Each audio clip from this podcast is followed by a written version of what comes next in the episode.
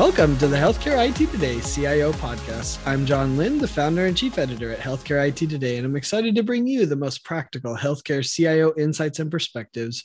We know your job is challenging and we want to help you be more successful.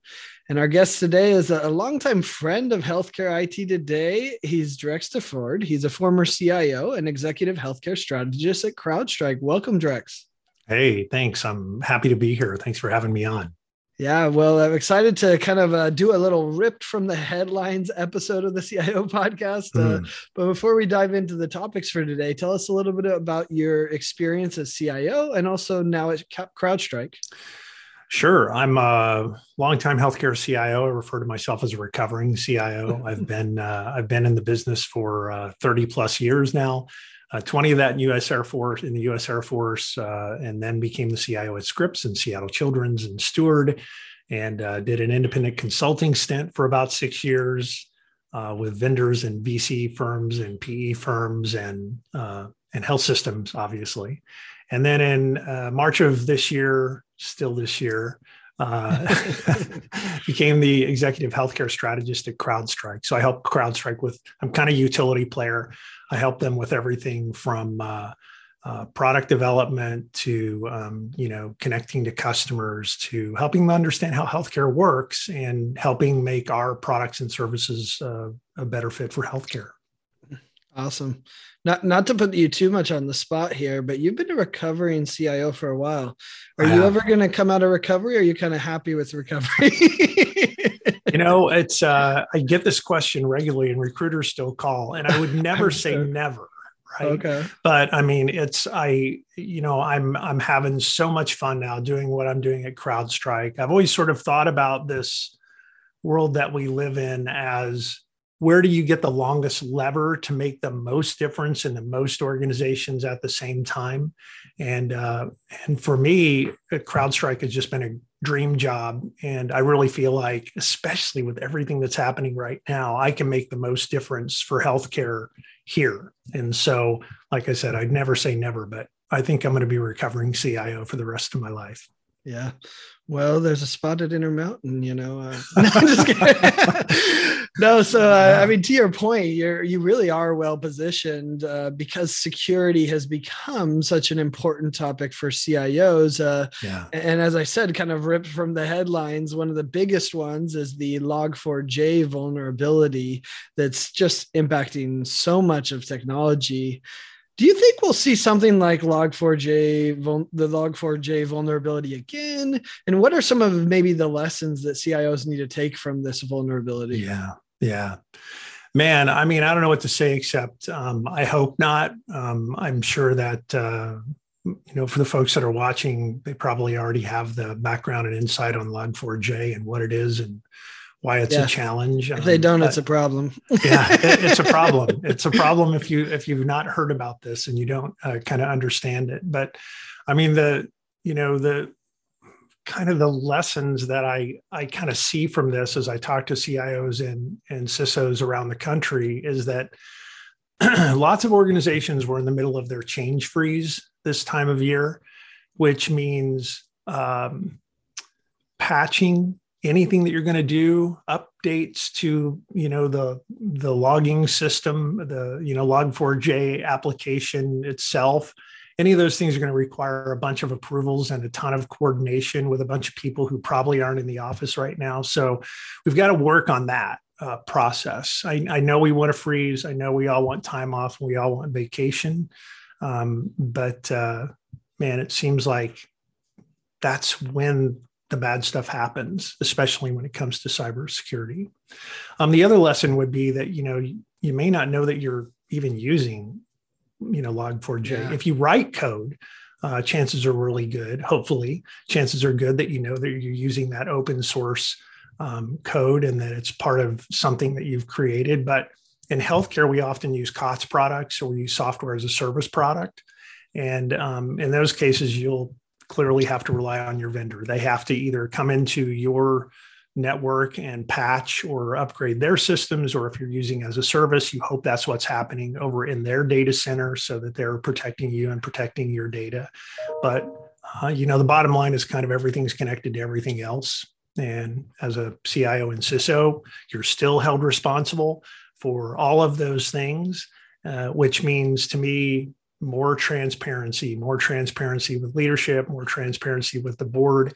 And there's this ongoing, really important conversation about risk and how you're bearing it and how you're yeah. managing it and all of those things. It's just, it's just critically important now that you're as transparent as possible.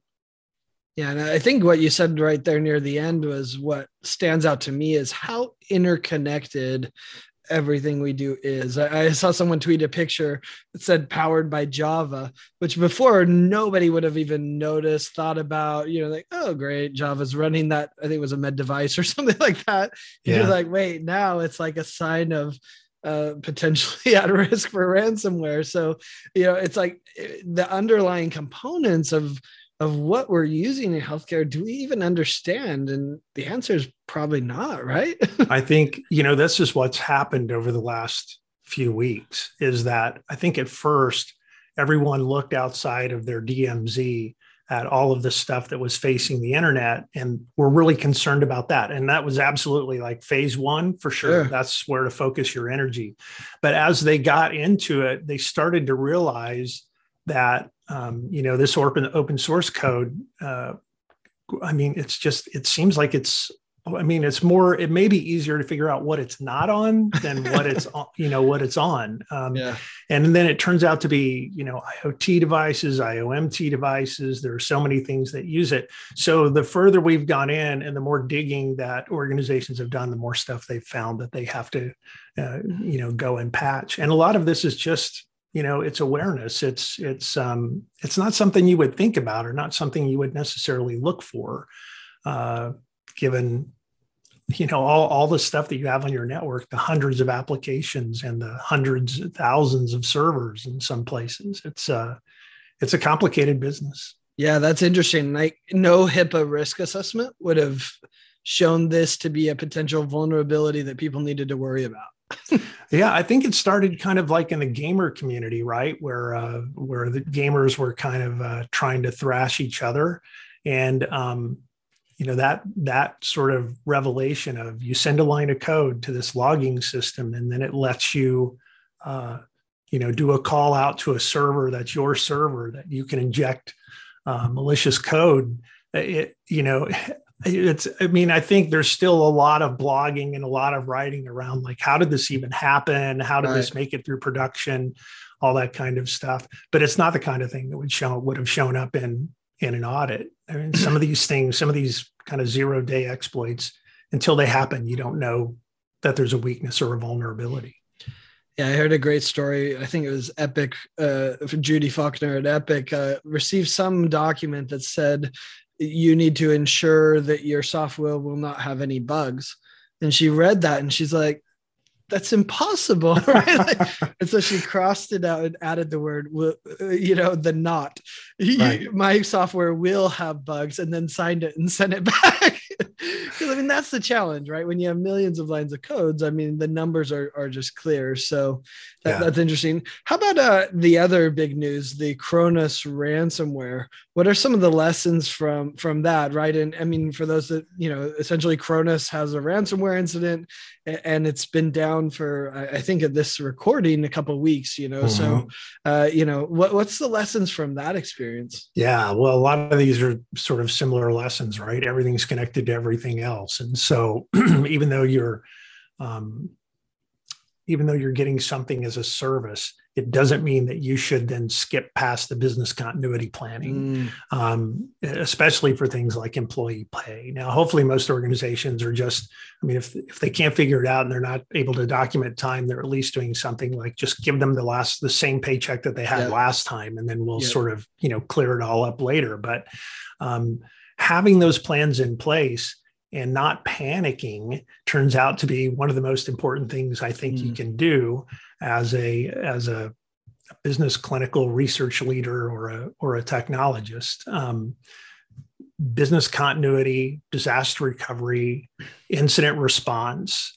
Um, you know, plan, do those regular exercises. What do we do when something like this happens? Um, use lots of different scenarios we rely on technology so much now, John, that it's like, uh, I mean, we we have seen it over and over and over again in the last couple of years that when a when a system, even just one system in an organization goes down, it can massively impact the the employees but you know as important patients and families and safe care. So it's a it's a big deal.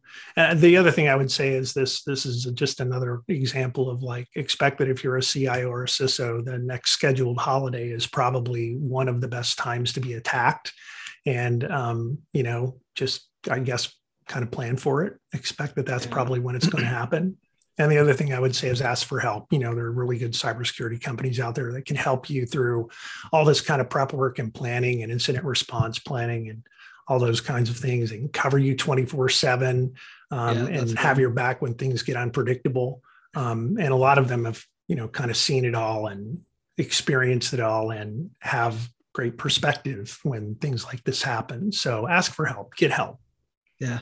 Do you think this is going to cause some organizations to kind of pull back on the cloud?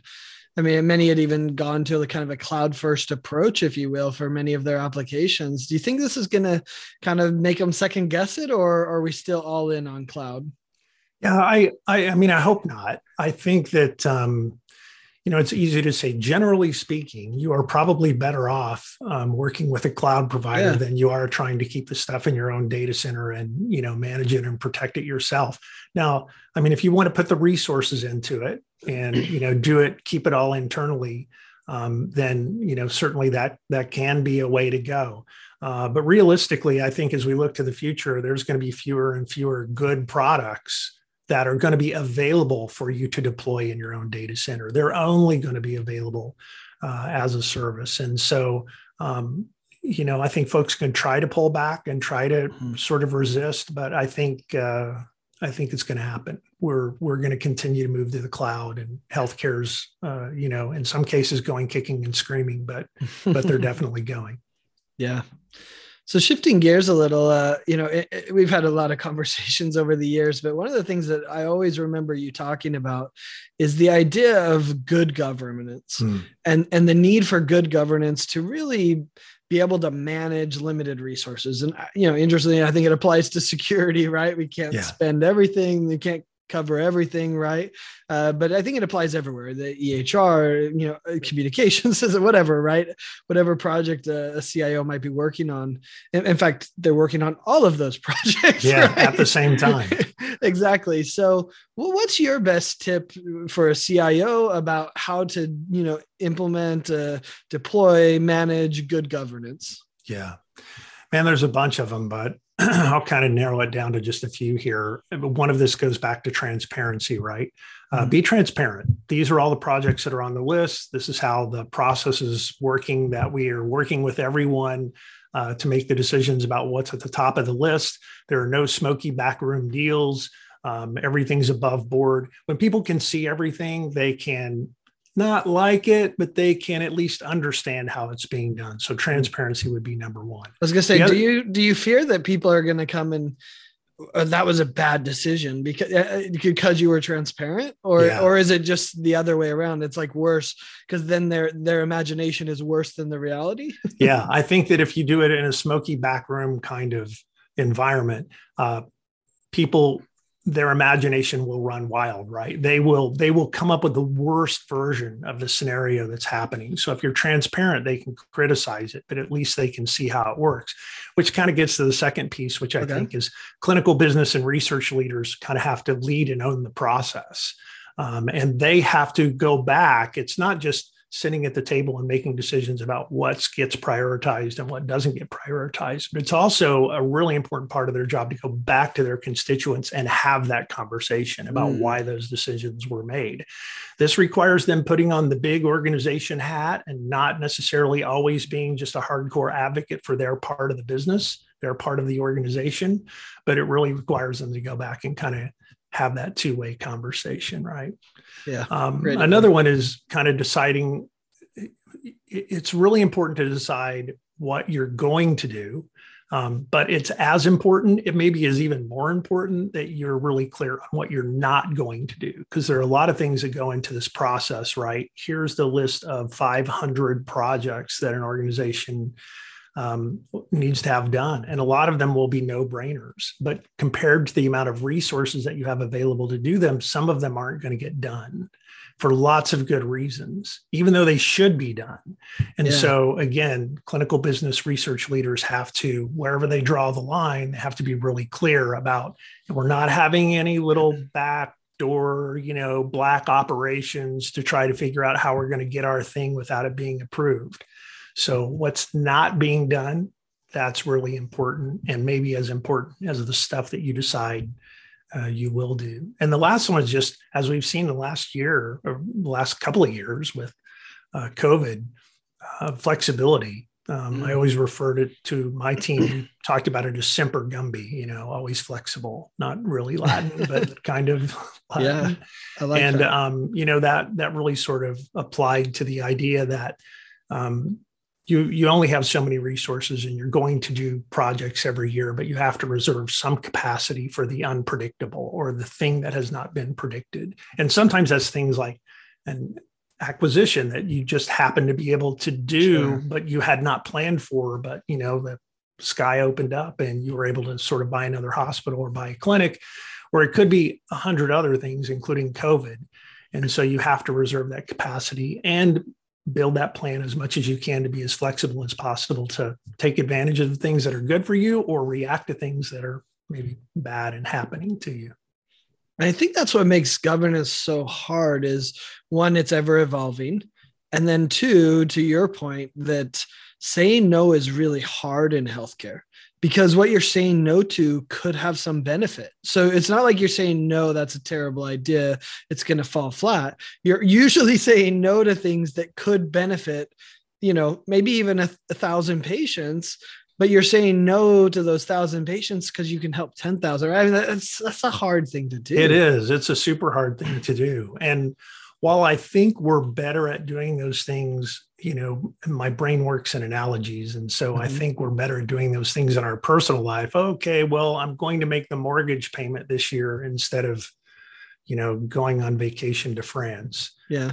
well, I mean, I, I, think we're better at it, but I don't know. We also carry a lot of credit card debt in the United States. So maybe we're not that great at it. I think logically, at least thinking about it for ourselves, we understand it when we get to the corporate environment, when we get to our organization's environment, it just seems like there should be more resources. And so, this thing that helps a thousand patients and seems like a no brainer to me in the interventional radiology department um, turns out to be just, it just, we can't do it. It just, there aren't enough resources to do it in this next year or in this cycle. And again, I think another part of this too is not saying no, never but just saying no not right now. And you know i need for you to as an organization leader when i'm talking to those departments i need for you guys to just bear with me here. There are other things you can do. Let's look at process improvement and how you bring patients through the system. Mm-hmm. make those improvements and as you make those improvements it will become even more clear what it is that you need from a technology perspective to really supercharge that process. So there's always things that you can do it's not always about buying another piece of technology or another application. And if you don't get the application, if you don't get the tech, do the other things. The mm-hmm. more you do those other things, the better the definition will become around what you really need. Mm-hmm. And that can mean better pricing. It can mean, you know, you're you're not buying as much stuff in one fell swoop. It means that the process um, reinvention doesn't have to happen as part of the IT project, which is often what slows down and causes cost overruns in IT projects, is that we don't think about the people and process part of the technology implementation. Or we do, but we don't necessarily figure it into the into the project plan. Again, another really important reason why clinical business and research leaders have to own those projects too. They have to be responsible for the other part of that work, not just the tech work. CIOs yeah. and their teams will hopefully run that as efficiently as possible. But it's all the other stuff that you can get hung up on. Yeah. Well, and I think vendors don't make it any easier because they're in those uh, clinical leaders here. Oh, we don't need IT. We can do it easily for you. It's it's it's it's you know they they they don't need any work. And you know, I mean, you know, the lies they tell yeah. when it's like, well, no, it's got to pass the security review at, at a minimum, right? Let alone yeah. integrations and other things. So, I mean, I think especially as we've moved to the cloud, right? There's been a yeah, lot more of exactly. that kind of conversation with vendors about it. Hardly takes any IT time. All all you have to ask them for are these minimum amount of integrations and you can buy it on your credit card and this is where you get into trouble right the you don't even need the really po yeah mm-hmm, mm-hmm. yeah interesting so what's the most valuable thing that you ever did as a cio Wow. Uh, let's see. Most you were CIO um, a lot, so there's no, probably know, a lot of things, right? so you know, I was lucky enough as a um, as an Air Force officer, actually as an enlisted guy, I was able to um, live in Japan for three and a half years, and I really got into at the time Toyota production system and learning about Toyota and you know how that okay how all that stuff worked.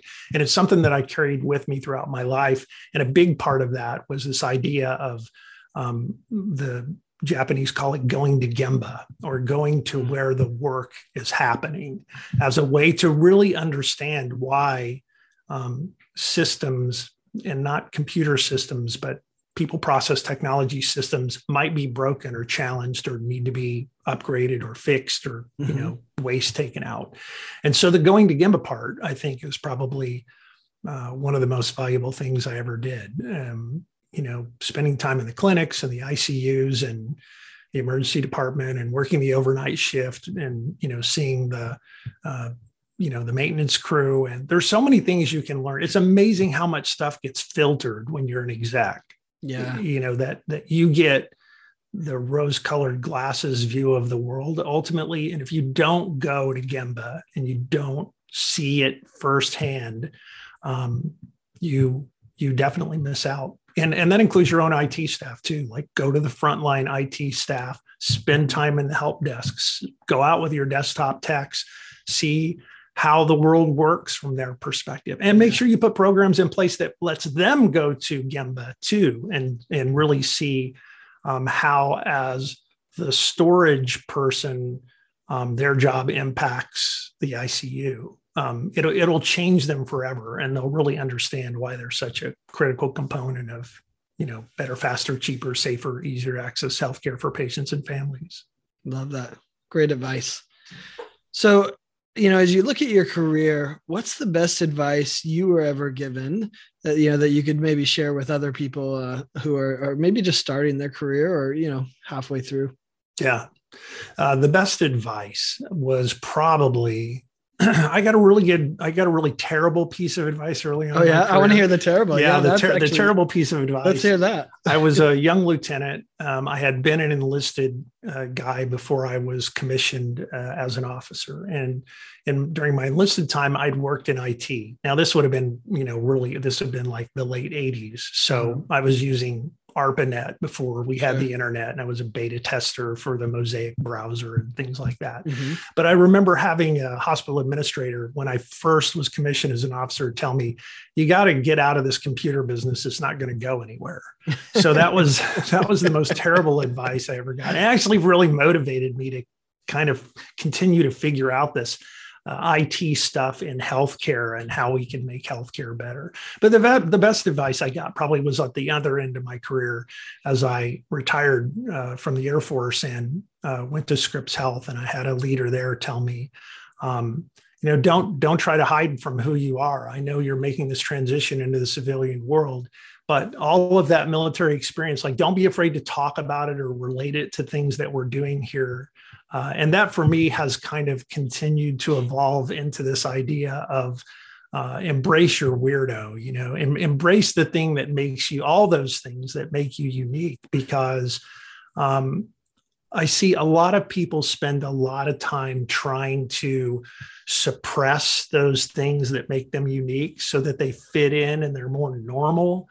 But I think that weirdo stuff actually might be your superpower, right? Oh. That might be the thing that actually makes you more valuable in your organization. Now, there's limits to this.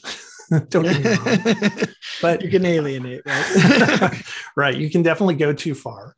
But I think I think that um, you know all of us have unique backgrounds and unique experiences and just unique interests, interests, things that we're really into that um, we shouldn't, you know, we shouldn't spend all of our energy trying to hide from it. We should just embrace it. And if we do, I really do think it's kind of like a, it's a rocket, you know, it can, it can make you better. So embrace your weirdo. That's the advice. Nice. I, I, I like it. Um, you know, I, I, this came up in previous episodes where, you know, uh, Ed Marx comes in just full storyteller, passion, energy, you know, in, inspiration.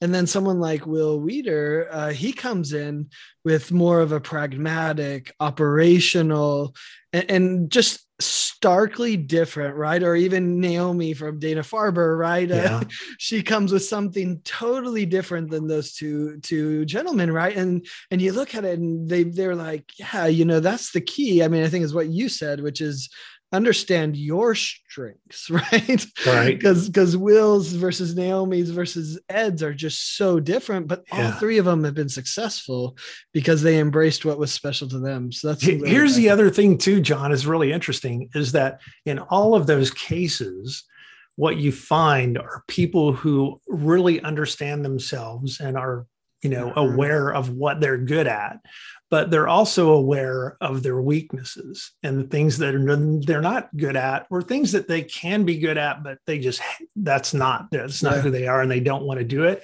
And so they build a team of weirdos who kind of cover all of the areas right? Um, and and they understand that just because they have teammates who are really good at other things that's not a threat to them that actually yeah. makes them better. And so asking for help is a sign of strength right? They they bring all of these weirdos together and build amazing teams that do great work. So yeah embrace your own weirdo embrace all the other weirdos too. Maybe that maybe yeah. that's the actual advice I love it, and maybe it's not even that we're widows, uh, you know. maybe it is a strength to your point, right? Uh, yeah, yeah, you know, yeah, to, for sure. To quote the famous philosopher, uh, you know, a singer, he says, "The same is lame," right? That's I like it. yeah. Uh, Cool. Well, thanks so much, Drex. I appreciate you taking the time to hop on this episode. And thanks everyone for watching. If you want to find all the rest of the episodes of the CIO podcast, you can check them out at healthcareittoday.com. Thanks, Drex. Always my pleasure.